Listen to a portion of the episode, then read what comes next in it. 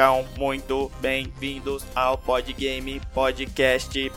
Eu sou o Pedro e em Guerra de Titã, arminha de água é golpe baixo. E eu sou o Gustavo, e se zumbis invadirem o meu jardim, eu tô ferrado porque eu não tenho muitas plantas para me defender. Eu sou o Alexandre, e se o Império invadir o meu planeta, eu tô ferrado porque eu não tenho poderes Jedi. E é isso mesmo que vocês ouviram. Se vocês são fãs, vocês já estão ligados que hoje nós estamos falando de EA novamente e continuando com o episódio da semana passada, que são os melhores jogos da EA na nossa perspectiva.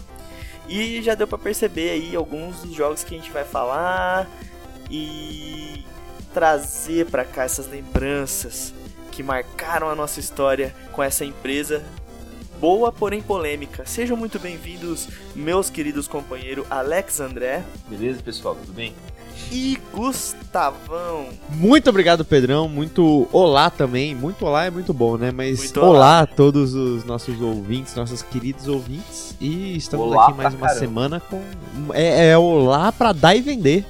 É Né? um mega, mega olá. É um mega. Uma... Enfim, né? Olá a todos os nossos ouvintes e sejam bem-vindos a mais um episódio. Eu quero ver se ele vai dar tchau assim também. No final do episódio de hoje, fica aí a, a aposta. Será que fica muito tchau? Muito Será? tchau. muito tchau. Super Ai, ai. tchau. E meus queridos ouvintes, antes da gente começar o episódio, eu queria pedir pra vocês, se vocês pu- puderem, segue a gente aí no, no Spotify, dá 5 estrelas pra gente no iTunes, ajuda a gente aí compartilhando o episódio, a gente tá em todas as plataformas, no Google Cast, no Cashbox, então compartilha, tem no Deezer também, tamo em tudo, manda pro amiguinho, ajuda a gente aí a conseguir alcançar mais pessoas pra gente poder falar de videogame com vocês. Meus queridos companheiros, vamos para o episódio então, vamos começar a falar de jogo que é o que a gente gosta? Bora. Yes. Bem-vindo ao Podgame. Pressione Start para começar.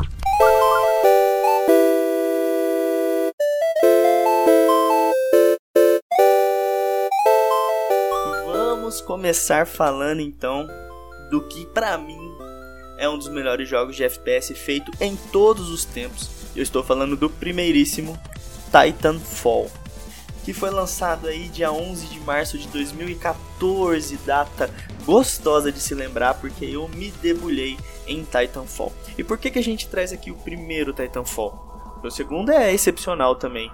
A gente teve sorte, inclusive, de ter uma continuação. Titanfall fez bastante sucesso, mas mesmo assim foi aquele será que faz, será que não faz, ficou ali, demorou um tempo, mas saiu. E por que o Titanfall 1? Porque foi ele quem inovou, trazendo essa briga de robô gigante no meio do combate, que é deliciosa, uma mecânica incrível, fora a habilidade que você controlando o piloto, né, que é o o cara que tem um revolvinho que mata todo mundo. Pode também rebentar os grandão. Essa é uma das partes que eu mais gostava, inclusive, você pequenininho e lutar contra os robôs gigantes, conseguir escalar e causar dano. Então trouxe toda essa mecânica, mudou completamente a forma de combate. Você tinha que ficar muito atento, porque caía titã no céu na batalha toda e você chamava seu titã e começava a porradaria. Mano, é, um, é mais ou menos o que eu já brincava de bonequinho quando eu era moleque. Eles botaram no videogame e falaram: vai, guri, joga. Cara, Titanfall é excepcional, cara. Eu acho que as pessoas falam pouco de Titanfall. Eu, particularmente, joguei só o 2. E, cara, o que eu posso falar? É o melhor. É isso aí, é o melhor FPS que a gente tem aí disponível, cara. Sabe? É, é muito divertido, é extremamente dinâmico. E você tá sempre na ação. E, cara, é, é- as coisas são elevadas, sabe? A- a- a- as apostas são elevadas, porque mano, você pode morrer com um pisão. Ele, o, o- o titã pode pisar em você e você morre. Então é muita estratégia, só que sempre muito rápido. O multiplayer de Titanfall 2 é vivaço até hoje. E se você comprar, tá sempre em promoção aí. Você compra 20 reais, 20 e poucos reais. E você tem acesso ao, ao melhor multiplayer que tem hoje em dia. Eu diria que Apex Legends é, é bom também, mas é basicamente o mesmo jogo. É, é até mesmo dentro do mesmo universo, pra quem não sabe. É, pra quem gosta, é um prato cheio. Eu, infelizmente, só cheguei a jogar o primeiro, joguei no, no computador. É, fiquei hypado quando anunciaram o segundo, porque aí o segundo ele veio pro PlayStation 4, né? O primeiro ele era só dos Xbox e PC da vida. É, e aí o segundo ele já saiu pro PlayStation 4, então tipo já beleza, agora a gente pode jogar. E, cara, Titanfall tem a sua importância assim muito grande já na indústria, né? Porque por um bom tempo aí o próprio Call of Duty, se você parar pra pensar, na verdade, o, Titanfall ele é feito, né, de alguns ex-produtores do Call of Duty, né? Então, tipo, eu acredito que tenha sido aquela ideia de, por exemplo, ah, a galera saiu lá do Call of Duty porque não estavam aceitando a ideia deles, fizeram o Titanfall, aí deu certo, aí vai lá o Call of Duty e copia, né? Com o Black Ops, acho que é a partir do 3, eu não sei se era o 2 ou do 3. E, e aí, por, sei lá, uns 3, 4 Call of Duty, era essa temática aí de, de você ter um jetpack, você andar na parede, você ter uns mechas, né? Obviamente no Call of Duty era bem menor do que é no Titanfall mesmo. Mas assim, tava lá, os caras falaram, não, vamos fazer igual o Titanfall, porque o Titanfall é, é responsa, o negócio é diferente. E, cara, isso tudo que vocês falaram, principalmente o que o Xande falou aí, de, de ser frenético, é um FPS diferenciado, assim, eu diria que. É. O, que, o, o único FPS ali que eu igualaria no sentido de ser frenético com ele hoje em dia seria o Doom, o Doom de 2006 e o Doom Eternal. Eu acho que são. 2016. 2016, desculpa. É, eu acho que são os que mais apro se aproximam ali de, tipo, ser frenético. Mas o Titanfall tem aquela coisa de ser frenético e ainda tem, tipo, uma batalha batalhas dos mechas acontecendo e você. Isso é incrível. Tá, no, tá tudo envolvido ali, sabe? Então, tipo assim, não é uma coisa só. Como que eu posso dizer? Vertical, assim. Não é um campo de batalha vertical, sabe? Tipo, você só vai pra frente para trás. É uma coisa ampla, assim. Você tem que olhar para cima, você tem que fazer movimentos Sim. peristálticos ali, andar na parede, ah, tem que subir no robô. Cara. A movimentação Sim, é dos jogos né? da Respawn. Você consegue atravessar o mapa inteiro, só, sabe, deslizando e, fazendo o Homem-Aranha, que tem um negócio lá. cara, pessoal, para. Por que, que vocês estão ouvindo a gente ainda? Vai comprar Titanfall, cara. Titanfall é foda. E, e, e, Ou assina Titan... o EA Play e joga que tá de graça lá. De graça entre aspas, né? O Titanfall, ele é um jogo que ele te causa uma tensão gigantesca. Por quê? Porque boa parte do jogo você é um bonequinho correndo pequenininho entre as casas, passando de uma porta pela outra, é, voando, pulando de uma parede para outra para escalar enquanto tem inimigo com robô gigante te rondando. Então, assim, só nisso você já fica naquele carai, se aquele robô me ver, vai jogar um míssil, vai me explodir já era. E, e, ele exige uma estratégia muito grande, porque você tem que vir dar um tiro no robô com a sua bazuca, se esconde, corre pro outro lado. Hum. Se o cara tá fazendo isso com você, você enganar o cara, tipo, ir com o robô, virar uma esquina, pula do robô, você consegue colocar o robô no automático, aí ele fica caçando o cara, aí você corre dá a volta para pegar o cara por trás, porque o cara acha que você tá no robô ainda. Tem um monte de jogada que dá para você fazer. E Alexandre, eu vou falar aqui, depois eu vou te perguntar. Quais os modos que você mais gostava de jogar? Você também, Gustavão. Eu gostava de jogar muito o modo que é aquela batalha normal, né? Que você cai no campo de batalha, que é a, a Quick Match lá. E gostava de jogar o modo de hordas, que eram três pessoas com mecha e vinha hordas de inimigo tentar destruir um núcleo e você tinha que defender. E aí começava a vir os caras com os mecha de cada lado, com aquela habilidade de reator nuclear no núcleo, sabe? Você tinha que matar ele antes dele chegar perto no. Mano, eu adorava esses modos, adorava jogar, adorava, adorava, adorava. Jogava isso aí, eu passava madrugada jogando e, e, não, e Titanfall não cansa, cara. Eu tô, eu tô aqui só sentindo dó dos dos executivos da Respawn que investiram milhões de dólares no título e na marca Titanfall pro Pedro e o Gustavo ficar chamando os robôs de mecha. Nem pra Chama ser Titan. de Titã, porra, o nome é Titã, Titanfall, tinha que, é ser, tinha que ser, tinha que ser Mechafall. E aí, qual era os seus modos favoritos, Alex? Eu joguei duas vezes, incríveis duas vezes esse modo de, de Horda que é um multiplayer porque são, é, é, o lado que ataca e o lado que defende. Então, então tem, uhum. tem tipo o script que vem que é, é, é, inteligência artificial, mas também tem jogador que vem. Mas eu jogo mesmo multiplayer, cara. Eu dou aquele quick match, eu, eu caio em partida que já tá rolando. Eu não importo, só quero pegar o meu robô samurai o mais rápido possível, porque, cara do céu, o robô samurai destrói muito.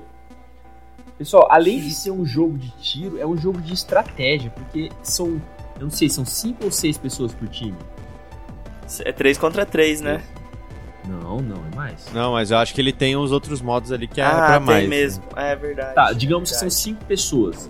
Eu acho que Daí- é alguma coisa. Acho que é Se o 6. seu time não tá jogando bem, por exemplo, você tá jogando bem, mas o seu time não tá jogando bem, você não pode só. Na hora que você consegue, você tem a possibilidade de chamar o Titã, você chama na hora. Você tem que pensar. Você tem que ver, aparece ali. O, o, o- seu time tá com, tá com o Titã, eles já chamaram o Titã, eles podem chamar o Titã.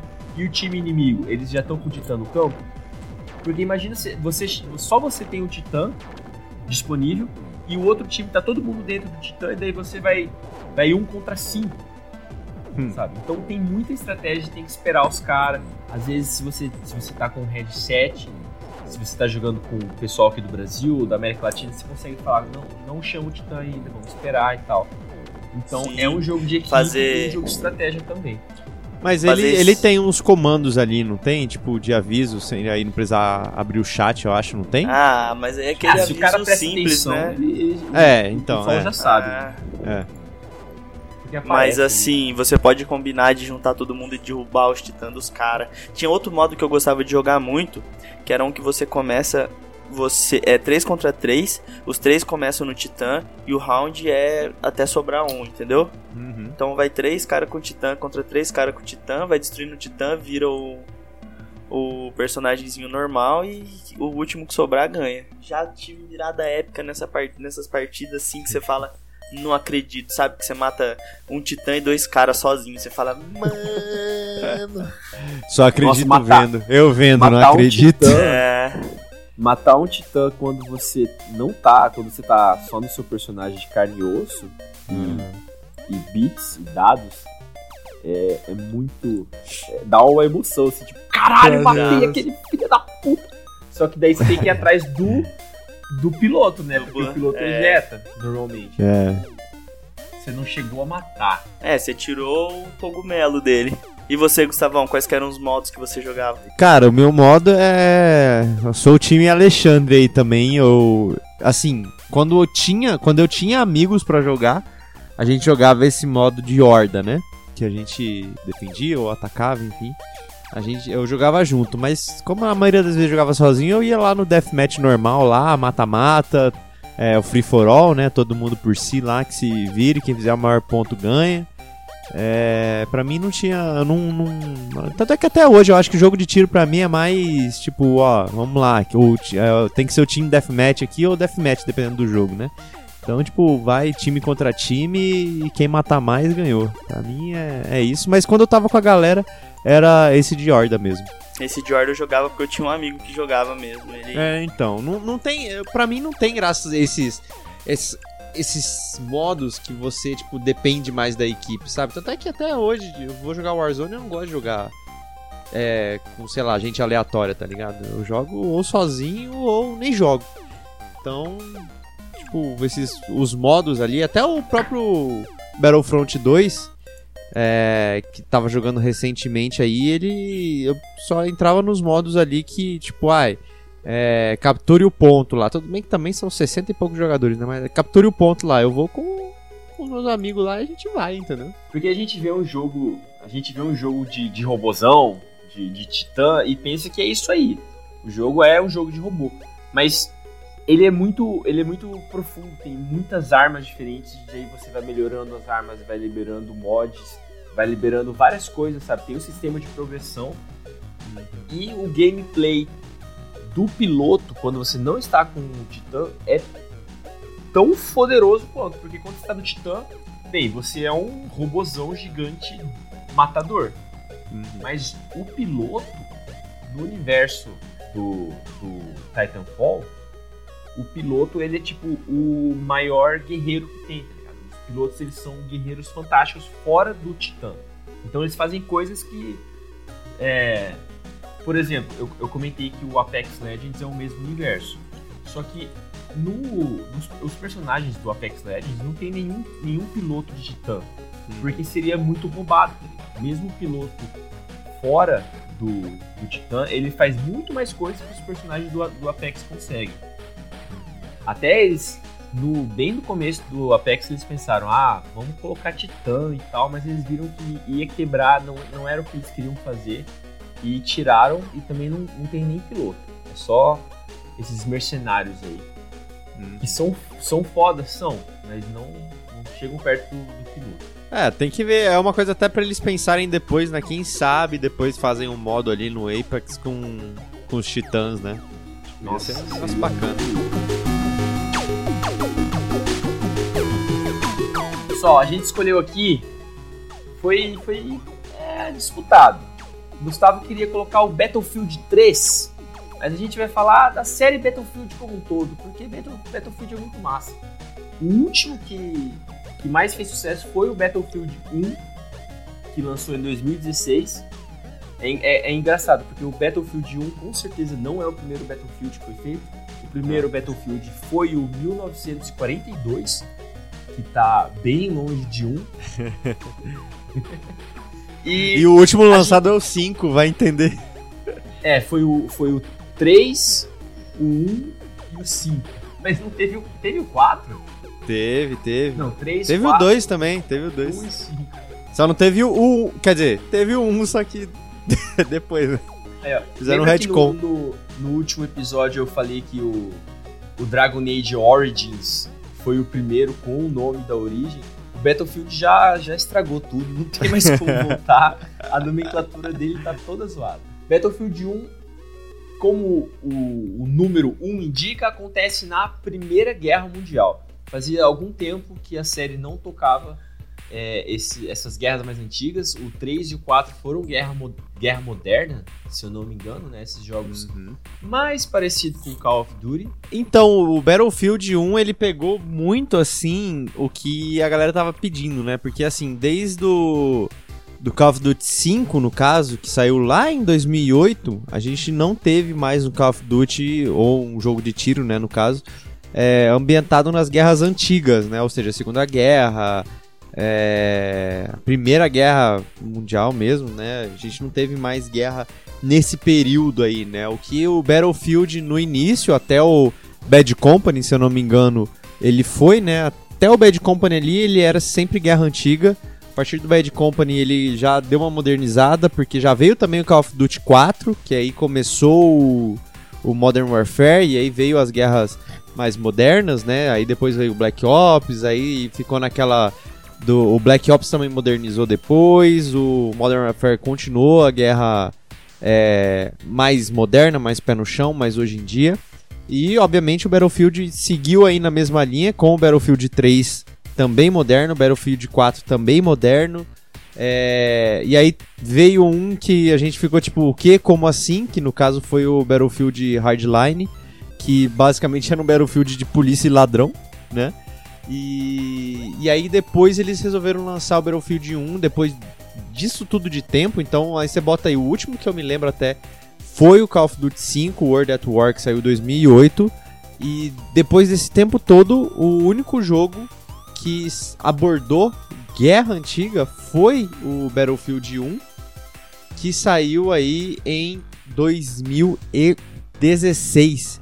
Então a galera meio que fez um hype falou: pô, finalmente a gente vai ter um, um jogo da nova geração com os gráficos assim mais modernos ambientados naquela época, né? Então meio que o Battlefield 1 resgatou aquele, aquele sentimento dos, dos Battlefields antigos, e Call of Duty antigos, né? Tanto é que o Battlefield 5 depois ele ainda pegou da, da mesma linhagem aí, né? Uma guerra, ainda assim é guerra antiga, não é moderna, mas tipo assim, o pessoal já falou, beleza, já já passou esse período aí de saudosismo de guerra antiga, agora a gente quer um negócio novo. Tanto é que o próximo Battlefield 6 aí há boatos de que vai se passar numa, numa guerra moderna, né? Numa guerra hoje em dia. Cara, vou falar pra vocês que eu gostei muito do Battlefield 3, muito, joguei bastante. Adorava o modo que eles colocaram as batalhas como uma guerra mesmo. As batalhas eram macro, eram tipo dezenas de jogadores contra dezenas de jogadores. Você jogar numa sala cheia de Battlefield 3 era uma delícia você ter os veículos, você ter uma simulação de uma guerra mesmo, você tá em combate, eu adorava, adorava. E as coisas serem destrutíveis, né? Os prédios eram destrutíveis. O 4 melhorou muito isso, mas a partir do 3 já era destrutível. Era multiplayer de 60 e poucos jogadores. Então Uhum. realmente era uma coisa que, cara, surreal que era na época. Era uma delícia quando você tinha uma sala cheia, meu amigo. Você fica, é, parecia uma guerra mesmo, que você vinha chegando com seu pelotão, trombava com o outro, tinha canhão de um lado do outro, helicóptero passando, dando rasante com tiro. Joguei muito e gostava muito de jogar. Eu joguei muito, muito, muito Battlefield 3. Foi o primeiro que. Sei lá, o Battlefield 3 foi um negócio grande, sabe? Eu acho que ele fez muito sucesso. E eu que nem era do. desse meio do FPS, eu comprei o jogo e joguei pra caramba. Era muito divertido, cara, o jeito que você. Porque eu, eu tinha experiência do Call of Duty. Call of Duty não é um jogo pra mim, tá? Porque ele é muito rápido, ele é muito. Digamos que eu gosto muito mais do, do aspecto tático do Battlefield. Porque o Battlefield parece muito mais uma guerra. né? Então a gente não tem só, que- só que matar o cara, a gente tem objetivo, a gente tem que conquistar a área, destruir coisas, sabe? Tem, tem que usar armas específicas para fazer coisas específicas. Então é um pouco mais de tático, não é tão diretão matança. E eu gosto disso. Se eu, se eu quero um jogo pra só ser matança, eu volto pro Titanfall que, que ele faz isso muito bem. Muito bem mesmo. E ainda tem robô gigante, né, por favor. E um Exatamente, gigante. Galera, respeita. tem robô gigante, cara. Não tem mais discussão. Hoje aqui. o nome do episódio é Titanfall, todos amamos. Mas o, o Xande tocou nesse ponto que eu acho que, bom, pelo menos pra mim também foi uma coisa que o Battlefield sempre se diferenciou do Call of Duty, né? É, e eu acho que até complementando o que o Pedro falou, né? O Pedro disse que as batalhas do Battlefield são mais macro, né? Então, tipo, são maiores, a, a proporção da batalha é maior. Coisa que a gente nunca tinha visto no, no Call of Duty. É, a- a- eu acho que, sei lá, acho que a partir do. ah, acho que do, do- de algum Black Ops, acho que do Black, Black Ops 3 que a gente começou a ter ali um modo que eles chamavam de guerra terrestre, que era um negócio pra, tipo, também 60 e poucos jogadores, assim, pra você entrar e jogar. Só que aí você vai pôr, tipo, pô, Black Ops 3 saiu, tipo, muitos anos depois de Battlefield 3, 4, assim. E, e eu lembro que eu joguei muito BF3, principalmente no Play 3, inclusive tem uma história curiosa que eu emprestei a minha conta da PSN pro irmão do, do, do Pedro, pro PC, pra jogar o BF3, né? E aí, às vezes eu tava jogando, eu- nossa, eu nunca esqueço, um domingo que eu tava jogando o BF3 no final da tarde, no meu Play 3, de repente tomou, to- apareceu lá, tomei um disconnect. Aí eu falei, ô, que isso, né? Internet, não sei o que. Aí eu vejo que minha conta desconectou. Aí eu falei, oxe, que estranho, né? Entrei de novo no, na conta, falei, pô, vou entrar de novo no jogo, né? Entrei no jogo de novo, entrei na partida, cinco minutos depois, tomei outro disconnect. Eu falei, não, não é possível um negócio desse. Aí eu comecei a pensar assim, eu falei, mas mano, o que, que pode ser? Aí eu dei uma olhada na internet rapidão, né? Tipo, ah, o que, que desconecta a sua conta? Outra conta entrando na, na, em outro videogame ligando com sua conta. Aí eu falei, não, não é possível. Mandei o WhatsApp pro PC rapidão. Eu falei, ô PC, você tá jogando aí no Play aí, mano? Tô, velho, não sei o que. Falei, então, mano, tem como você desconectar da minha conta que você tá entrando na minha conta? Não, não sabia se era sem querer ou se, tipo, já tava lá logado e aí, como eu tinha emprestado pra ele baixar o jogo lá, né, ficou conectado e ele nunca trocou. Eu não, não sei o que aconteceu. Que aí eu tomava esses desconect, assim, do nada, jogando BF3. Aí eu falei pra ele, ô, desconecta aí minha conta, não sei o que. Por gentileza, Aí- por obsequio. Por, por- pelo meu bem, pela minha sanidade mental nos jogos online, por favor. Por não querer te matar. Aí ele, pô, cara, mas eu não lembro a... Eu não lembro se era a senha dele que ele não lembrava pra desconectar da minha, porque, tipo, tava no usuário, tava na... no perf- perfil dele, mas na minha conta, Tinha alguma parada assim que era no Play 3 que eu não, não sacava o que, que era, que eu lembrava que você só precisava ter a conta no console e, e aí você podia entrar na sua conta. Só que ele acho que botou a minha conta no usuário dele, alguma coisa assim que aconteceu.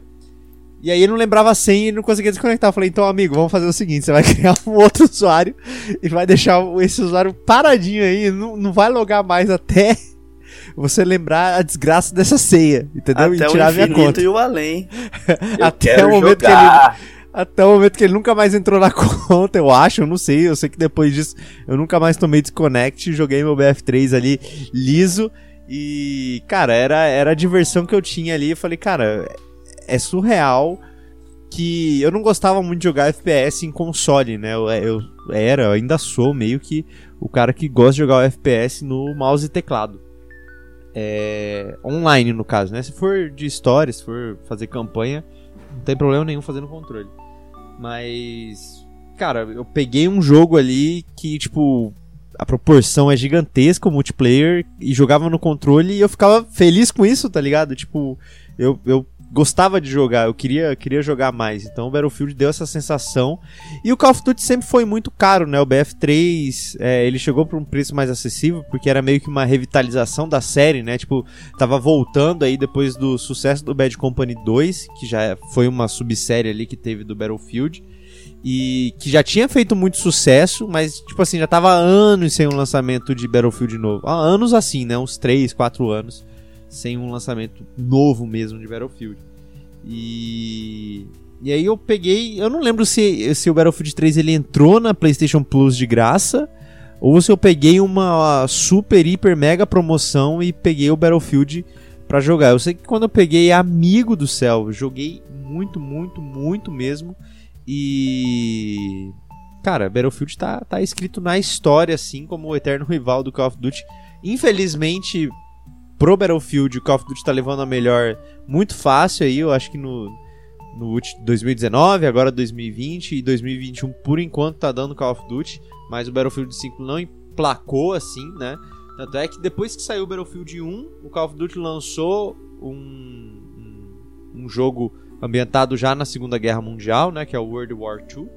E mas assim, teve muita gente que gostou, mas foi aquele jogo que meio que passou em branco, sabe? Tipo, ó, beleza, voltou na Segunda Guerra, campanha legal e tal, mas eu não vi tanta adesão ao multiplayer igual geralmente é com Call of Duty, né? Então, eu acho que o BF1 ali deu um ponto muito certo, aí o BF5 não sei exatamente aonde que ele errou para não ter o hype que ele deveria ter, mas as fichas estão muito altas aí pro próximo Battlefield que a gente espera que anuncie esse ano e talvez lance ano que vem, né?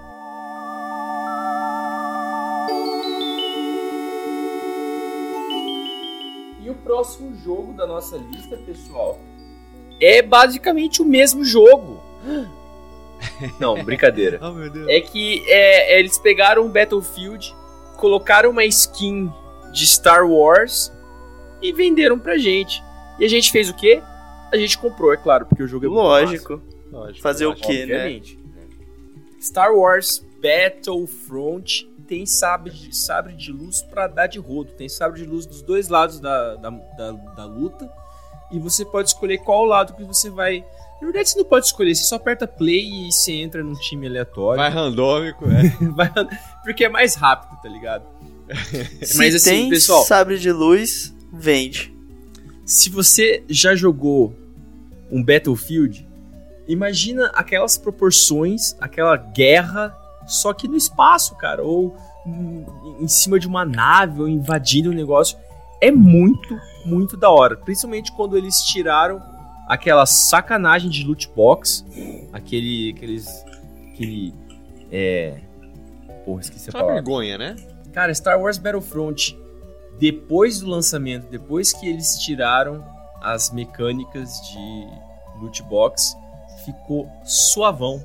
Ficou muito bom de jogar. Você consegue evoluir, você consegue liberar os personagens e tal. O que é mais difícil mesmo é, é você fazer a pontuação suficiente para conseguir pegar o personagem que você quer. E provavelmente vai ter algum cara ou Usando. garota melhor que você que pegou cinco turnos antes e não vai morrer nunca E como você bem sabe, não dá pra ter dois Luke Skywalker, só tem um Skywalker. E pra você conseguir jogar o outro cara tem que morrer e você tem que estar pronto pra pegar o personagem dele. É que essa, essa mecânica de heróis, né, que não tem no, no Battlefield. Porque Star Wars tem heróis e tal, então esses personagens de destaque, até como um, um fan service, né? Que é tipo, caraca, vou jogar como o Luke Skywalker. Que loucura é essa? Eu, eu diria que. Nem um fanservice, eu diria que. Acho que um prêmio pelo, pelo seu desempenho no jogo, sabe? Porque, tipo, é no meio da jogatina que você consegue isso, né? É, lembrar que esses, essa nova leva de Battlefront que saiu pela EA é meio que um. re- Quer dizer, meio não, né? É um reboot, porque já existiu um Battlefront 1 e 2 feito pela, pela Pandemic, eu acho, mas é, foi, foi ali pela supervisão da LucasArts, só que na divisão de games, né? E desde aquela época o Battlefront 2 já fazia sucesso. O que que, na verdade, a EA fez? Ele pegou também o Battlefront, pegou tudo aquilo ali que deu certo no Battlefield, o quê? Mapas gigantescos, vários modos de jogo, ambientou no Star Wars e falou: beleza, agora então a gente vai trocar arma de fogo por arma de piu-piu. E tem, tem lá o negócio de recarregar, né? Você recarrega do tempo certo ali. Quer Colocou dizer, esfria, também os. Won, Won, Won, Won. Botou os WON, né? Botou os né, da força. E Esse aí é bom, hein? Sucesso garantido. E assim, tem obviamente suas diferenças, né? Igual esse negócio de resfriar a arma, você resfria ali no momento certo, você tem meio que bala infinita, né? Ou seja, sem a arma esquentar por muito tempo. É, mas é a magnitude ali que o Battlefield é, colocou na, na sociedade. Ele já apresentou ali para todos os gamers e colocou isso no mundo do Star Wars. Coisa que a gente viu muito pouco assim nos filmes, que era você se sentir é, imerso nas batalhas ali, você realmente sentir no campo de batalha ali. Os filmes, eles. Os filmes antigaços não tinha nada disso, assim, tipo, parece. Se você. Obviamente, se você assistir hoje, você vai ver ali que. Se você analisar bem, parece que são tipo seis pessoas que estão brigando numa guerra, assim, né? É, e, e aí nos prequels ali, é, você não sente que tá tendo uma guerra mesmo, porque você sabe que tudo aquilo ali é CGI, porque é meio mal feito, né? A gente tem que falar, é meio mal feito, principalmente do episódio 2 Você tá ali. me tirando, irmão? Ah, Pra eu tô- época era do Não, caralho. época Você tá me caralho. tirando. Mano, eles revolucionaram o jeito de fazer cinema. Não. Mas eu hoje concordo. é trash, É, pô. hoje é meio. O é episódio trash. 2 Eu é, é trash. esses dias, bro. Não é trash, mano. Cara, você Ah, consegue é ver muito claramente que tem um fundo verde ali. Você- claramente. Não é tipo um negocinho, tipo, não, passou ali. Não, você vê que o cara não está lá naquele lugar, entendeu? Não teve um trabalho de iluminação no ator pra parecer que ele está naquele lugar. Não teve. Parece que, tipo assim, Ale, o cara botou o cara no fundo verde, tipo, foda-se a luz, vamos pensar como é que é o ambiente depois. E a gente eu não vi isso aí que você tá depois, falando, não. Eu não vi. Nossa, não. Então eu vou. É. Nossa, eu vou separar frame pra você, Alexandre. ele. É um, é um filme trash, mas isso não faz ele ser ruim. Na É, época era não- incrível. Foi transformador, ninguém fazia isso na época. Então quando você viu na época pela primeira vez, é tipo, uau, olha o que esses caras fizeram. Mas hoje, com a tecnologia que a gente tem, você consegue perceber que é meio trash o negócio. E, e assim, não ter, o, o- os filmes não passavam essa imersão de, de campo de guerra, de batalha de guerra, né? Coisa que o Battlefront, ele, desde os antigos, né? Como nesse, ele fez assim muito bem. Esse eu diria que até mais por trabalho de áudio, por trabalho de. de- até de, de, de técnicas que existem hoje em dia, né? Então, tipo, ele é muito mais imersivo e você sente, você finalmente fala, tipo, putz, era isso que eu queria de Star Wars, sabe? Me sentir na, nas guerras das estrelas, entendeu? Tipo, porque tem batalha de nave, tem a batalha terrestre, tem a batalha que começa no chão e vai pro, pro espaço. Então, tipo, cara, eles, eles meteram Battlefield ali no Star Wars e deu super certo. Obviamente o primeiro deu muito problema, porque ele não tinha uma campanha single player, né? Então ele era totalmente online. E o segundo já deu uma melhorada, porque ele teve a campanha single player, só que teve o problema das loot box, mas aí tirou isso, ficou show de bola. E assim, é um jogo totalmente inclusivo, assim. É, o 2, principalmente agora por não ter os loot box, você já tem todos os personagens liberados. Então, o que, que é o difícil no jogo? O difícil é você, tipo, ter que upar as cartas daquele personagem. Então, por exemplo, ah, eu tô jogando com Darth Maul lá, só que eu não tenho as cartas upadas, só que você só upa jogando com ele. Então, se você jogar só o modo que você pode é jogar com os difícil jogar soldados. com os heróis. Sim, é, é- se você jogar nesse modo é difícil, mas tem um modo no, no próprio Battlefront lá que são os heróis contra vilões. Aí, tipo, ah, eu quero upar o meu herói. Então, tipo, eu vou lá no modo heróis e vilões e vou fazendo ali tudo pra eu poder ir upando. Mas se você quiser sentir toda a imersão do próprio Battlefront, você tem que jogar esse modo. Eu não lembro qual que é o nome do modo, mas inclusive são 80 jogadores, eu acho. Que é o modo que você, tipo, começa no chão e aí, dependendo do mapa, você vai pra, pra fase de, de nave, ou parte da trupe vai pra de nave e o resto fica na, na, na terrestre ou na nave, só que com soldado. E, e aí você vai ter que ir fazendo uma missão. E, tipo, é um negócio muito, muito, muito imersivo mesmo, principalmente pra quem curte Star Wars. Tipo, cara, eu, eu tô ali, sabe? Eu tô, eu tô na Guerra das Estrelas. Você falou bem, cara, é isso aí Poético. mesmo. É um jogo, um jogo macro com tudo que o universo Star Wars pede pra ter. Não, eles não deixaram faltar nada que você sinta falta, que você fale, puta, tá faltando. Não. Tem um, uma, uma jogabilidade muito boa. A guerra de navinha é uma delícia, é melhor que guerra de avião no, no Battlefield. É um, é um, é um presente que eles deram pra comunidade, né?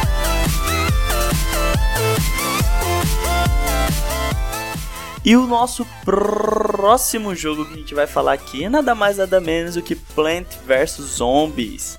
Exatamente lançado lá em 2009, no dia 5 de maio, desenvolvido pela PopCap Games, que depois foi comprada pela EA, virou parte da EA. Então a gente tem que trazer esse jogo porque Plants vs Zombies foi um jogo que também revolucionou a indústria dos games. Um jogo que veio com aquela mecânica simples, bem simples, fácil de você entender, mas difícil de você dominar, te colocando em batalhas contra hordas de zumbis gigantes, onde você tinha diversas plantas com habilidades diferentes para defender o seu jardim. Vale lembrar que depois disso, né? O Plants vs Zombies veio o 2, que era a mesma mecânica ali. Depois eles mandaram Plants vs Zombies, teve o Heroes também. Mas aí a gente chega no Garden Warfare, que é um Battlefield de Plants vs Zombies, onde cada planta é mais sinistra que a outra, tem uma arma diferente e ele é um meio FPS com, com terceira pessoa, é um negócio meio maluco. Mas é um jogo que eu vou falar pra você, desde que foi anunciado, me chamou muita atenção, porque eu era muito fã de Plants vs Zombies. Cara, divertidíssimo, gastei muita hora, tinha minhas moralzinhas de jogar, sabe quando você sempre faz aquela mesma play pra dar certo ali, que você usa a mesma plantinha? Então eu já tinha, já tinha o meu gostinho de fazer as coisas. E cara, cada partida era uma delicinha diferente. Se o Battlefront pega o Battlefield e leva pro espaço, o Garden Warfare pega o Battlefield e leva pro jardim. Eu nunca ia imaginar, cara, que ia ter um jogo que você joga, tipo, sei lá, como, como um fucking girassol contra zumbis.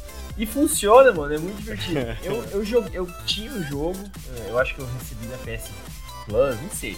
Eu tinha o jogo, joguei pouco, mas se eu tivesse alguém pra jogar comigo, ia ser muito mais divertido. É que eu não. Sei lá, eu acho que é um jogo meio de criança, talvez, mas é divertido.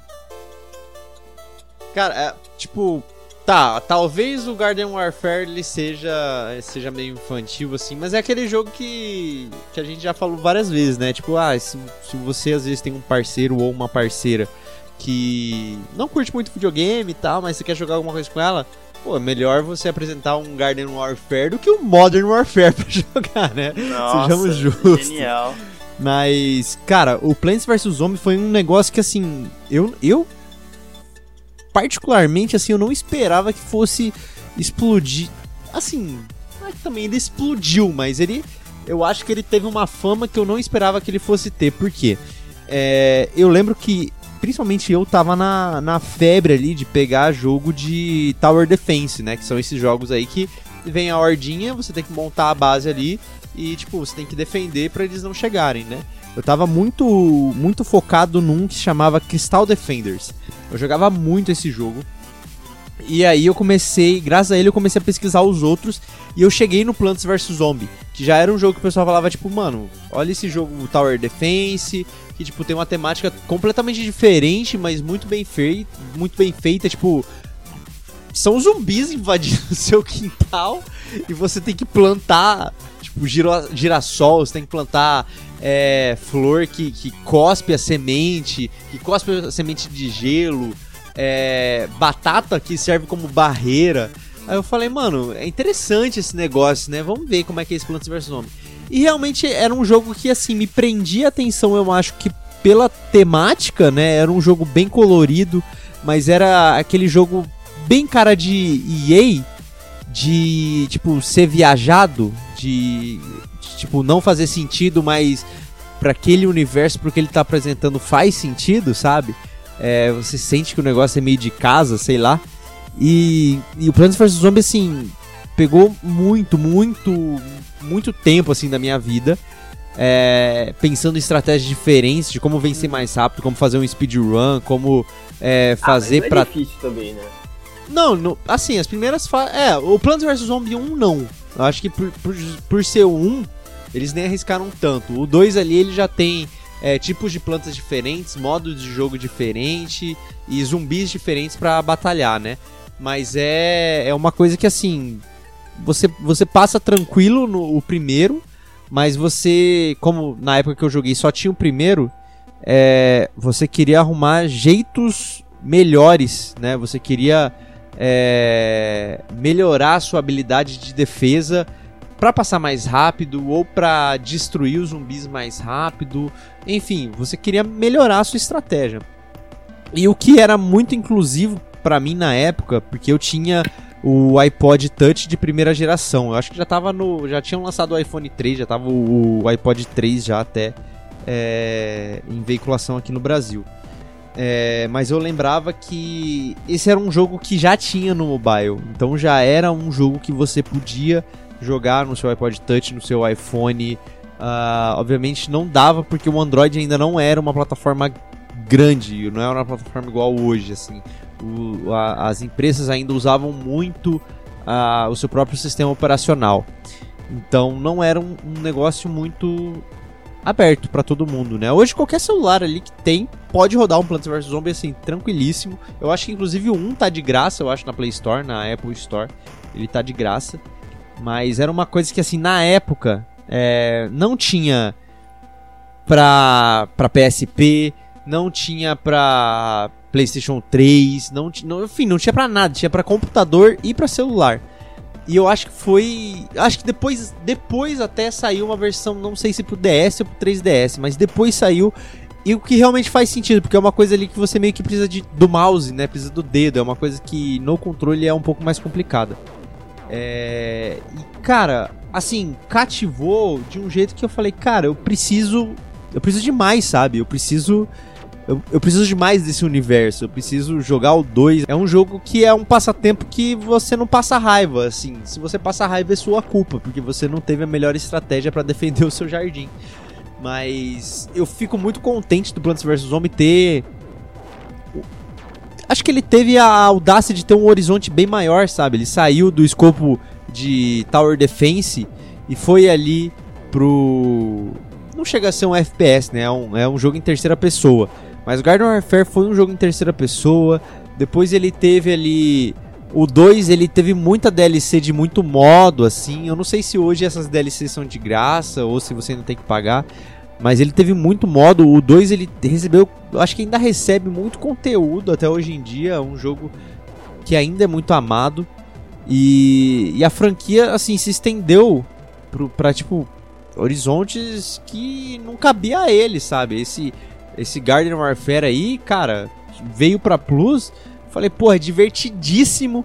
Tem split screen, dá pra você jogar com alguém, dá pra você jogar online. esse Battle for Neighborhood aí que saiu por último é um negócio estratégico e também de tiro. Eu falei, cara, os caras foram longe demais e assim, é um jogo casual, é, pro que eles estão propondo hoje em dia? É. Mas é um jogo divertido, a proposta é ser divertido, a proposta é ser pra família, a proposta é, tipo, qualquer um pode pegar e jogar o Plants vs Zombie, coisa que eu acho que o, os dois primeiros, que são Tower Defense, não era para todo mundo, nem todo mundo acha que tinha saco ali pra, pô, vou fazer aqui minha defesa e, e é isso, sacou? Mas eu fico muito contente com o que o Plants vs Zombie se tornou. Plants vs Zombie é muito gostoso mesmo. Ah, delícia. Me- merecidíssimo o lugar dele aqui.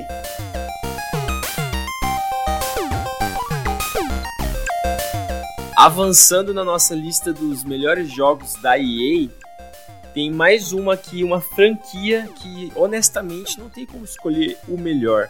Vai ser muito baseado na sua opinião pessoal e no que você experimentou. Eu tô falando, é claro, de Need for Speed. Acho que desde que começou essa lista você estava esperando. Cadê Need for Speed? Cadê Need for Speed? Tá aqui Need for Speed, pessoal. Chegou. Essa franquia começou lá 1994. Se a gente olhar pelo Metacritic, o melhor Need for Speed que tem é o Need for Speed Shift de 2009, empatado com o Most Wanted de 2012. O que é muito curioso, porque quando eu estava vivo em 2009 e 2012, o pessoal falava só mal desses jogos, mas a nota deles é ótima. né? O Need for Speed mais recente que a gente tem é o Need for Speed Heat de 2019. Ele está disponível no PS4, no Xbox One e no PC. Para quem está no Switch, a única opção de Need for Speed é o Hot Pursuit, que foi remasterizado e está disponível no Nintendo Switch. Tá? Agora, falando pessoalmente, eu acho que muita gente vai, vai, vai falar assim: Ah, eu também, Alexandre. O meu Need for Speed preferido foi o Underground 2.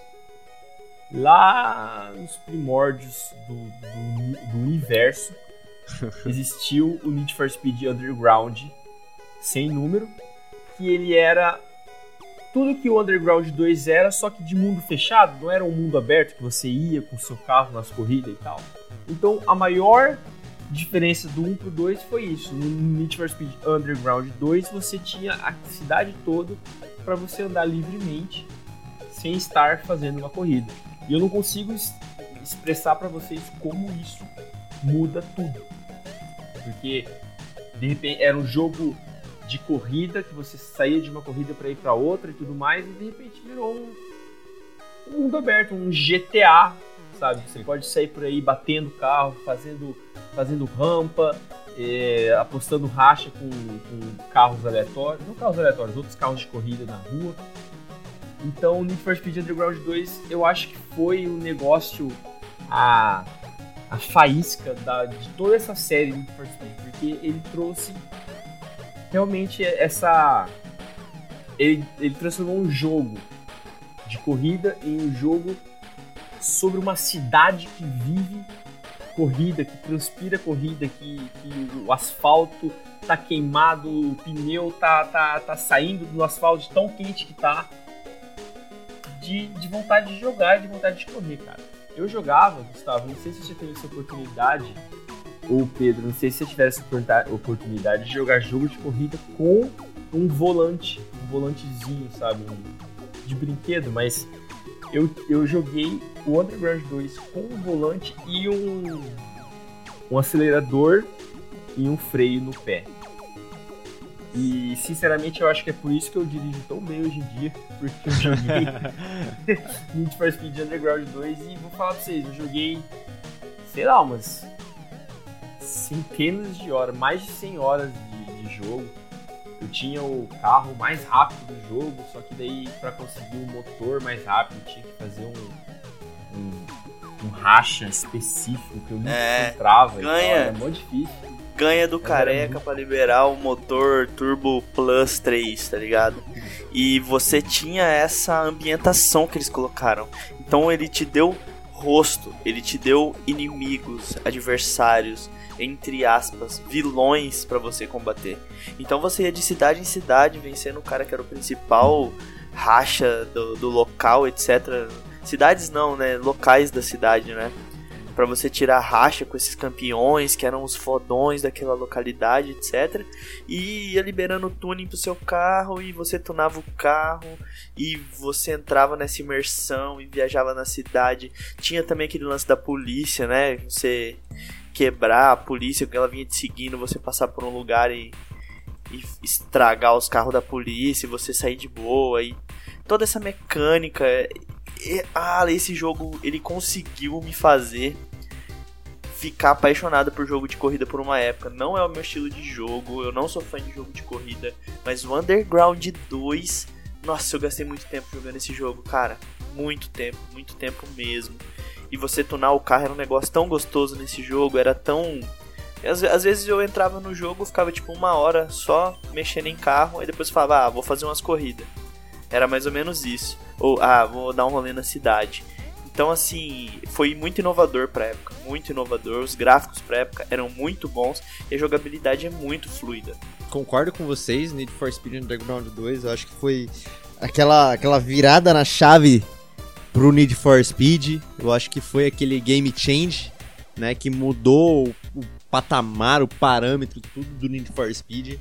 É, que nem o Xande falou, o primeiro tem esse, entre aspas, defeito, né? Não é defeito porque é o primeiro também, mas ele tem esse defeito de não ser em mundo aberto, mas obviamente os caras estão experimentando, pegaram a, a, o hype que tava ali de Velozes e Furiosos, que eram carros tunados e tipo todo mundo falava disso, era carro pra cá, carro pra lá. Eu, pelo menos na escola ali, que eu já tava no, no sei lá, sétima série, oitava série, alguma coisa assim, Mano, era geral fazendo desenho de carro 2D ali na, na carteira, no caderno, tunando o seu carro ali.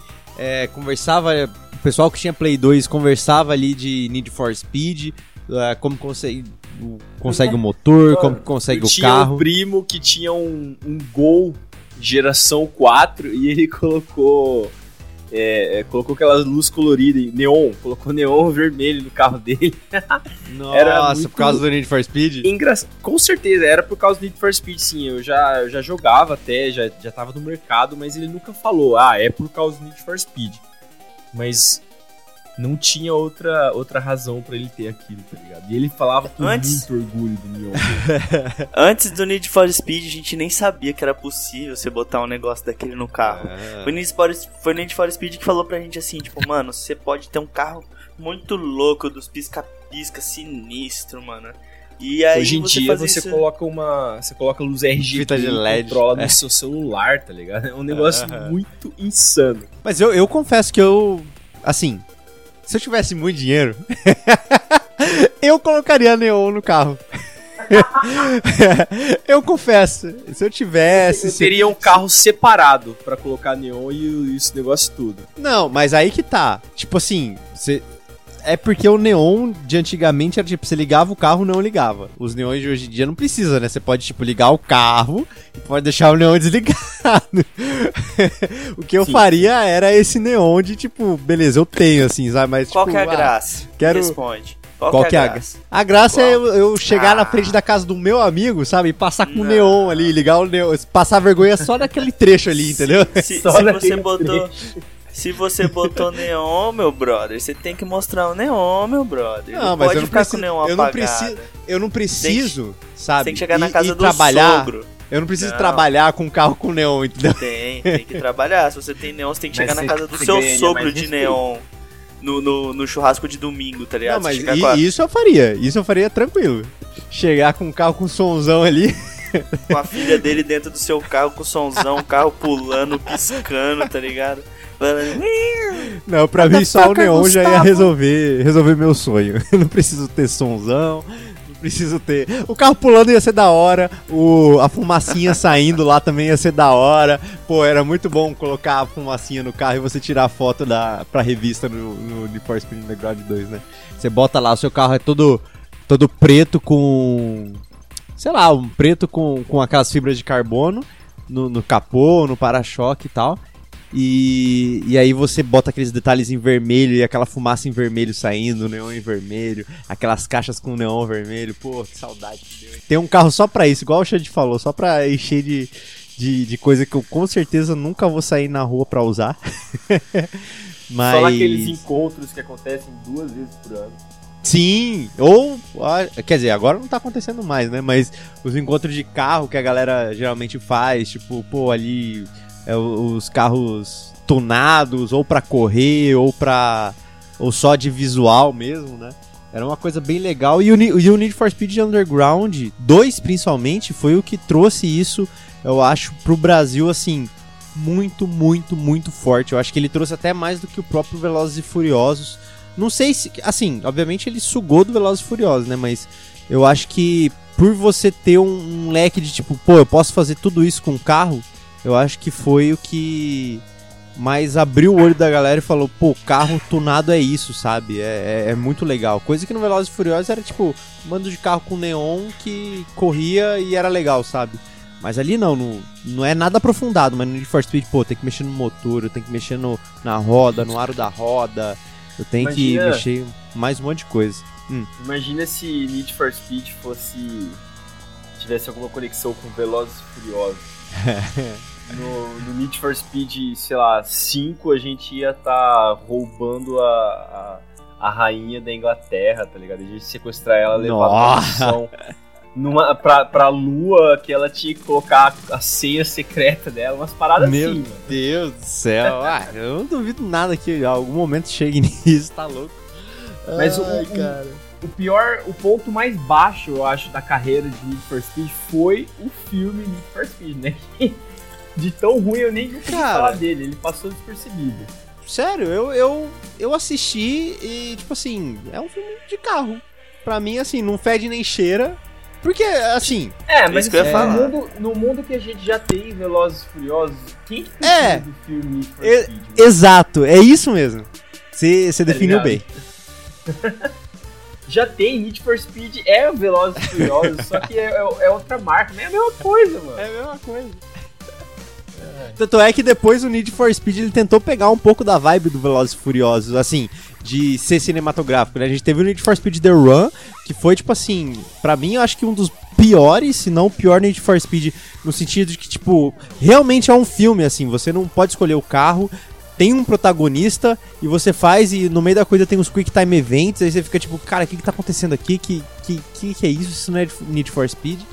E depois a gente ainda teve o o Need for Speed Payback, que tipo assim, é perseguição com os caminhões. Tipo, é um mundo aberto, mas assim, tem umas missões que você persegue caminhão, e aí tem os quick time events dos personagens da sua da sua gangue ali que tem que tipo assaltar o caminhão, tem que fazer uns negócios assim, e você fala tipo, mano, eles Ah, estão mano. tipo indo fundo no Velozes e Furiosos mesmo. Mas esse Need for Speed ele tem um problema muito grande, mano. O Payback? É, Ah. que ele não tem o Pedro e o Bino, mano. Isso aí acaba com o jogo, Não entendeu? tem, não tem o Brian, não tem o Dominique Toretto. Mas o Need for Speed, assim, a importância do que foi o Need for Speed Underground pra série, eu acho que até pra própria EA, assim, foi bem grande. E, cara, não é à toa que, assim, o Need for Speed Underground rendeu aí pelo menos mais alguns jogos que algumas pessoas não sabem, mas que, tipo, são continuações diretas, né? Tipo, o Underground, é a o Underground 2, obviamente, é a continuação direta do primeiro, mas ali no final do 2, o, e o início do. Eu não lembro se. É, o início do Most Wanted é a continuação do Underground 2. É tipo a fuga é, que acontece e vai pro Most Wanted, que ele vai pra uma outra cidade, né? E aí tem, todo, tem toda a história, aí você tem que dominar a cidade lá, tá, tá, tá. E aí no final do, do Most Wanted, que assim, a cena final do Most Wanted é você com o skyline da capa lá do jogo é, pulando uma ponte e o jogo acaba.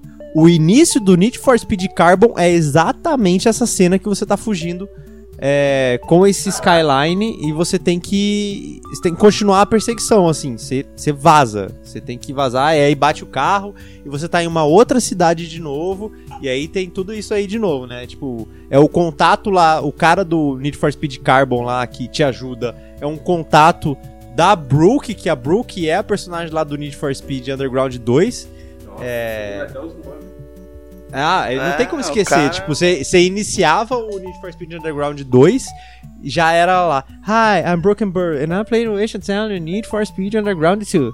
Play nananana, não sei o quê. E era, era aquele aviso de tipo, no jogo você pode sentar o acelerador, mas na vida real dirija com segurança. Tem É também a do ser Wanted, assim que mesmo. era. Eu acho que era a Mia, eu acho que era o nome. E a do Carbo eu não lembro, mas tinha uma menina também. Um, Joseph, alguma coisa, eu acho. Não lembro. O cara sabe os nomes tudo, velho. Eu lembro que toda vez que iniciava o jogo era, eram elas falando, tipo, I'm Imagina se ele lembrasse o meu nome, já seria top. Ô Alex André. Que isso? Ah, Tá muito bom, Ah, tá bom. muito bom. Temos aqui o especialista em saber até o nome dos personagens. é, porque tipo assim, saber nome personagem do Need for Speed é ser fã mesmo. Ninguém, eu não tô nem aí pro nome dos caras, eu só quero fazer o jogo de corrida e ter o carro mais foda. Então, mas eu só, eu só fui, assim, eu só, eu só sabia os nomes dessas meninas, no caso, né? Que era tipo, porra, você Ah. vai iniciar o jogo, eram elas. Primeiro que elas são a capa do jogo. E segundo que toda vez que você iniciava o jogo, eram elas falando, tipo, ah, eu sou fulana, é, aqui no jogo você pode acelerar, mas na vida real dirija com segurança, não sei o que, não sei o que lá. E. Só que, tipo, muito, muito tempo depois assim não, né? Depois que eu terminei o Most Wanted, que aí eu fui, tipo, atrás eu falei, pô, é, tem alguma ligação a esses jogos, né? Do, do Need for Speed e tal. Aí eu comecei a pesquisar, eu- aí eles falaram, tipo, não, é, os contatos ali do Most Wanted e do Carbon ali são os contatos da galera que, que aparece nos panos ali do Underground 2, que aí, tipo, o seu personagem realmente é o personagem que tá passando por tudo isso, é o mesmo personagem, ou seja, você mesmo, e, tipo, a galera, e você já tem uma reputação, tanto é que depois eu percebi que no, no próprio Most Wanted, no Carbon, a galera já vem falando, tipo, ah, você é o fulano, você é o, você é o que tanto falam e não sei o que. Porque, tipo, já tem um background do, do Underground 1 e 2, sabe? Aí eu falei, pô, interessante. Aí eu comecei a olhar, falei, pô, então é realmente, tipo, é tudo meio que interligado, legal. Isso realmente tem uma sabia, lore de Need for era- Speed, sabe? É, tem tipo uma. Tem, exatamente, tem uma lore, tem o universo expandido de de Need for Speed. É. Mudando, é, tem um pouco a ver, mas não é nem sobre a EA, mas o, o próximo Resident Evil, o Village, vai, o protagonista é o mesmo do anterior, né? Do 7, é o, é o I- Ethan. Ethan. Que eu achei que eles iam descartar o cara, porque ele meio que não tem nada a ver na história, mas parece que eles estão estão fazendo a história dele, né? Então esse É que- é. jogo aí vai ser. Ele vai ser o protagonista de novo. é que ele teve a importância, né? Ali, ó, ele teve o apelo do público, então, tipo, a galera olhou e falou, pô, legal, mas um personagem que a gente fez bem, tá ligado? Vamos continuar. Ah, eu, eu acho que, sei lá, o Ethan, na verdade, eu acho que ele é muito mais aquele personagem meio vazio, né? Ele não, não tem uma construção tanto de personagem. Eu acho que era muito mais a intenção dele de colocar a gente na, na pele dele. Mas isso aí também não tem nada a ver com a EA. Vamos mudar de assunto. É, eu já, que eu já vou continuar aqui se for assim. Mas quem sabe um episódio de Resident Evil pra gente discutir essas coisas. Quem sabe, quem sabe. Nossa, Resident Evil merece mais de um episódio, cara. Ah, com Deus. Certeza. Pô, Resident Evil é muito massa, velho. Porra! Mas voltando na EA, obviamente a gente não vai conseguir falar de tipo todos os melhores jogos que a gente acha, né? É, a gente acho que o mais importante assim e que eu acho que é consenso meio que de todo mundo, tirando o Titanfall, né, que de todo mundo aqui que tá falando, mas eu acho que do mundo inteiro é, o Need for Speed assim é, é um vou fazer a piadinha de novo, hein? É um dos carros chefes da EA. Ai, Ah, não, eu vi essa. Ah, não, sai, sai da, sai da cola. Não vou aceitar esse tipo de piada aqui, não. Olha, tô fora, viu? Ah, não, vou largar, largo, jogo o microfone e sai da sala. Mas o, o Need for Speed, assim, ele deu mais uma levantada, assim, no patamar, assim, da, da EA. Tipo, é um dos, dos principais responsáveis da EA até hoje ter uma relevância. É, tanto é que a EA tem outras franquias de carro, né? O Burnout mesmo é uma franquia de carro que, pra mim, muitos jogos são muito melhores do que Need for Speed. Inclusive, eu acho que teve o próprio Need for Speed Hot Pursuit, esse que saiu o remaster é, para todas as plataformas agora e também pro Nintendo Switch, que o Xande chegou a comentar. Ele é um polícia ladrão bem com pegada de Burnout, assim, que você tem que é, bater no carro, tem que capotar o carro adversário para você conseguir passar de fase ou passar a corrida. Então é uma coisa muito legal. O Burnout é uma outra franquia assim que a EA tem que merece muito respeito.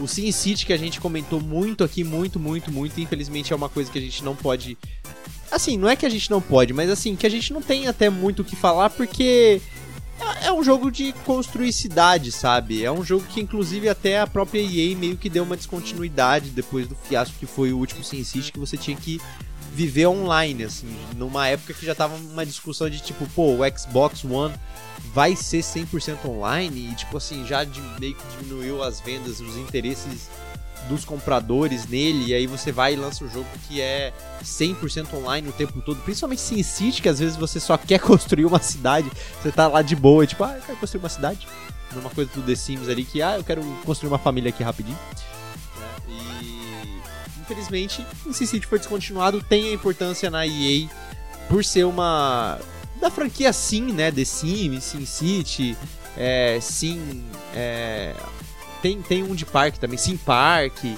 é, ele tem ali alguns jogos da franquia assim que tem relevância que a gente vê que hoje em dia só o The Sims mesmo continua, né? Mas a EA, assim, tem vários e vários e vários jogos que merecem atenção, é, que merecem as pessoas darem uma chance. Ah, jogos às vezes que a gente nem citou aqui, Eu vou, É, eu vou citar um jogo esquecer. agora. pode citar. Spore.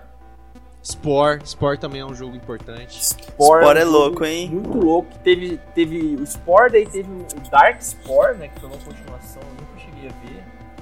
Só que pensa num jogo que tá, tá merecendo um, um, um reboot, mano. É o. Uhum. É o Spore. O Spore merece muito, muito, muito, muito.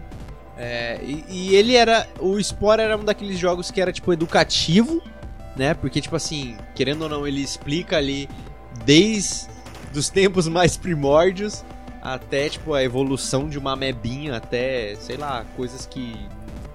Coisas criativas, né? Que poderia. É, outros planetas, essas coisas.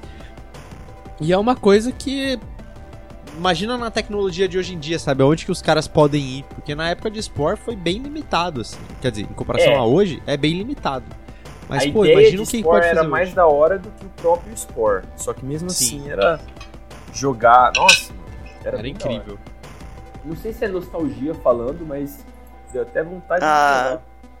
Com certeza é um pouco de nostalgia, mas merece essa nostalgia, é uma nostalgia merecida, porque o jogo é muito bom, é um jogo assim, totalmente fora da casinha, é um jogo que funde o cabeção mesmo. Quando você entende o que você tá fazendo, você fala, mentira, que esses caras fizeram disso um jogo, mano.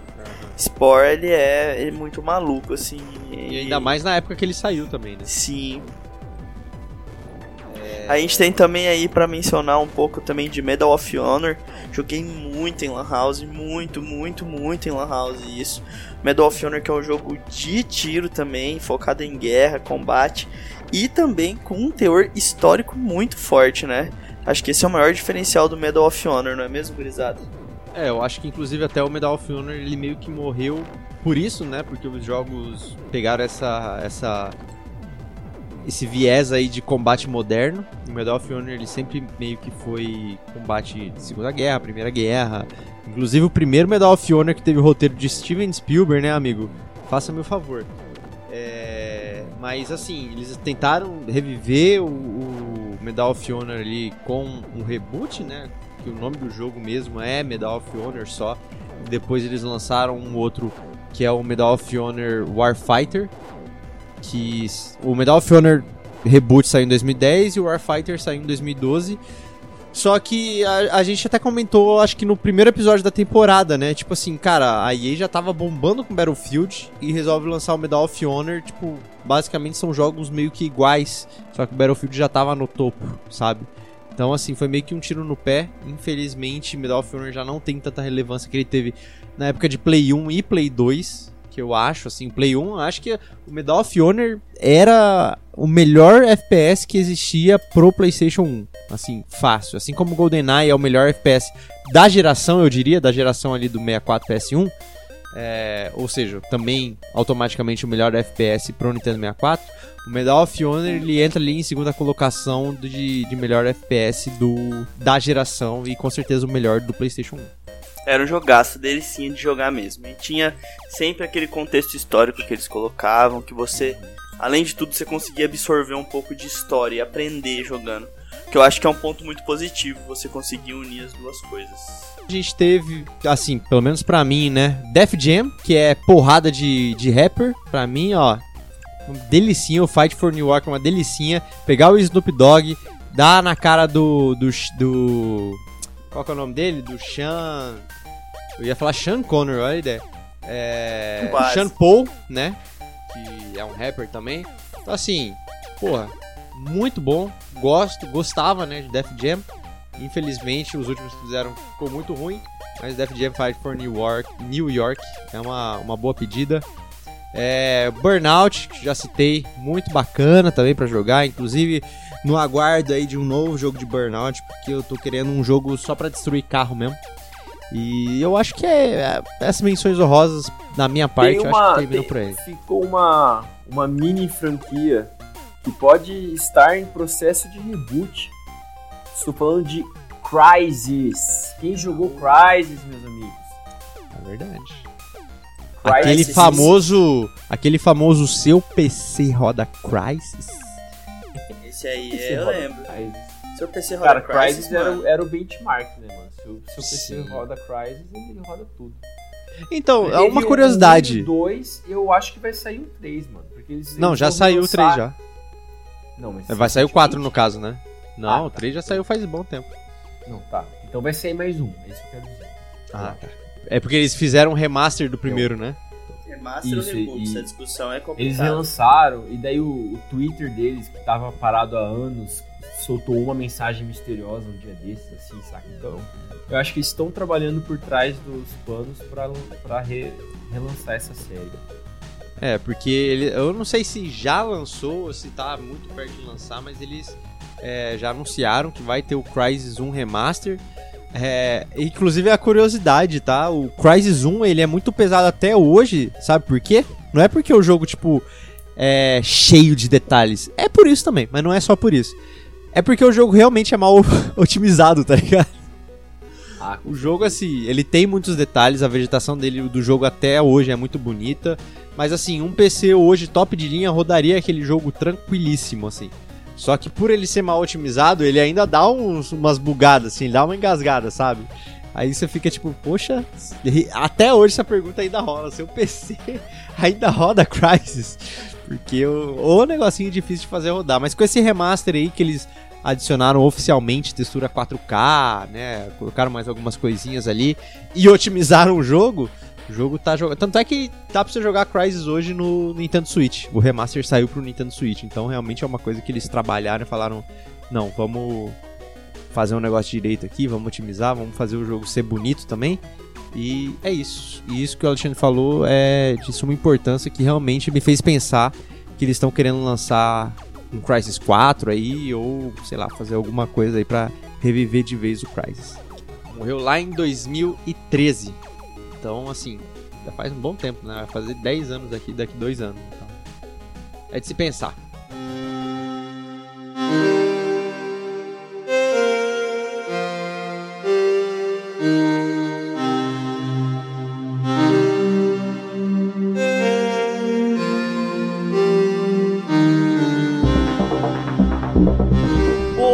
Meus queridos, e é assim que nós vamos terminando episódio de hoje com várias lembranças, vários jogos memoráveis feitos por esta empresa aí que hoje está em momentos duvidosos, questionáveis, porém sua história é gigantesca. Mas como já é de praxe que nossos ouvintes já estão acostumados, nós vamos antes de qualquer coisa para o momento Pode Indica, exatamente, onde nós três aqui vamos fazer uma indicação cultural. Vou começar chamando ele, aquele que é o especialista que sabe até o nome dos personagens de Need for Speed, Gustavo.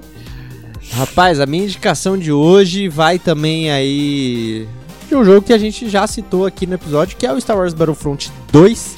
É, tô deixando essa indicação porque acredito que muita gente pegou de graça na época, na época que tava, Epic e época que tava. E muitas vezes acabou não jogando, né? Fez aquele famoso vou pegar pra deixar na minha conta, qualquer momento eu jogo. Então fica a dica aí de já poder jogar se você tiver. Se você conseguir, né? Se você tiver um PC que rode, roda tranquilo, o jogo é, é leve. É, dá pra rodar aí nos PCs mais modestos aí. E com certeza você encontra ele aí barato nas, nas lojas da vida, na PSN, na Xbox Live, ou então aí a, a mídia física mesmo você consegue encontrar ele baratinho.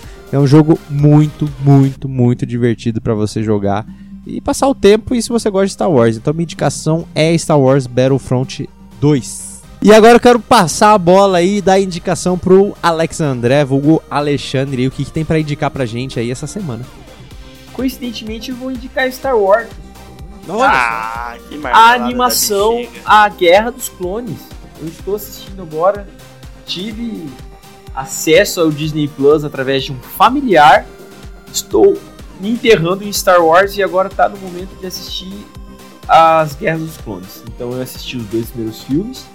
Agora tem que assistir a Guerra dos Clones e não pode assistir o terceiro filme antes de terminar a série.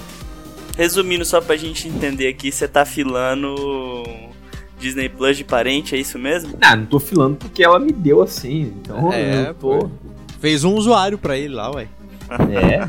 Ela, ela até colocou o meu nome lá, colocou Ale. Ela não sabe que o meu nome agora é outro. Faltou um X, né, só. E o André depois, Alex André. É. Ah, mas pode pôr só Alex. Enfim. Alex. Não, Alex Mas- quando eu não quero que ninguém saiba quem eu sou e eu falar meu nome é Alex. E Pedro, qual que é a sua indicação? O que você trouxe de cultura pra nós dessa vez? Fala pra Ah, gente muito que é Star Wars. Hoje eu vim, hoje eu vim indicar Star Wars. Todo, só tudo. Não, mas calma. Não é qualquer Star Wars que eu vou indicar. Eu vou indicar um Star Wars que vocês nem imaginam o quão bom ele é. Ah, Bom você vai antigo. indicar Star Trek. Eu vou indicar Star Wars Shadow of the Empire, que saiu pra Nintendo 64, cara. Que é um jogaço aí. Se você tiver um Nintendo 64 ou você tiver um emulador, né? Porque a gente, vou falar, é, tira a parte do emulador, coloca agora emulador, opa, chi agora pra quem entender, entendeu. Quem não entender, não entende mais. Star Wars Shadow of the Empire é um jogaço de Nintendo 64. E essa indicação foi só porque vocês mandaram indicar Star Wars, porque a minha indicação verdadeira é. Eu quero indicar Star Wars. Desencanto, que saiu a terceira temporada na Netflix. Eles não me deixaram indicar antes, porque eu não podia, porque eu já tinha feito duas indicações. E eles não deixaram fazer a terceira. Então eu trouxe Desencanto pra cá. Então eu queria indicar a terceira temporada de Desencanto muito engraçado, aquele humor ácido, delicioso, que você dá risada mesmo sem querer dar risada, porque o negócio realmente é bom. A trama do, do, do, do seriado é muito boa, sem contar que é dos mesmos criadores aí de Simpsons e Futurama, então, tipo, cara, só vai. Se você gosta de humor ácido, humor adulto, você vai cair nas graças de Desencanto. E, meus queridos, foi isso. Nós vamos ficando por aqui, mas não sem antes divulgar as nossas redes sociais. Eu vou pedir para o Gustavo me ajudar com essa função. Opa, lembrar que a gente tá aí no Instagram, no Facebook, com no Instagram Podgame Podcast e no Facebook é o Podgame só. Então, se você tá no Facebook, curte a página lá. Se você tá no Instagram, siga a gente lá no, no, no Instagram, né? Segue a gente lá, comenta os nossos stories, nossos posts, compartilhe nos seus stories, ajude o Podgame a ser mais game e para mais pessoas. E é isso. E é isso aí, gurizada. A gente vai ficando por aí. Aquele abraço e farouche. Falou, que a força esteja com você. É isso aí, pessoal. Muito obrigado por ouvir até agora. Segue a gente e se vocês puderem, manda uma mensagem pra gente lá no Instagram, que a gente é mais ativo no Instagram. Coloca o que vocês querem ouvir a gente falar, sabe? Manda uma pauta pra gente, porque quem sabe a gente vai fazer a sua pauta. E talvez a gente até fale o seu nome em agradecimento numa gravação futura. Valeu, Cleito. Valeu, Cleiton. E com isso eu deixo o meu tchau e até a próxima.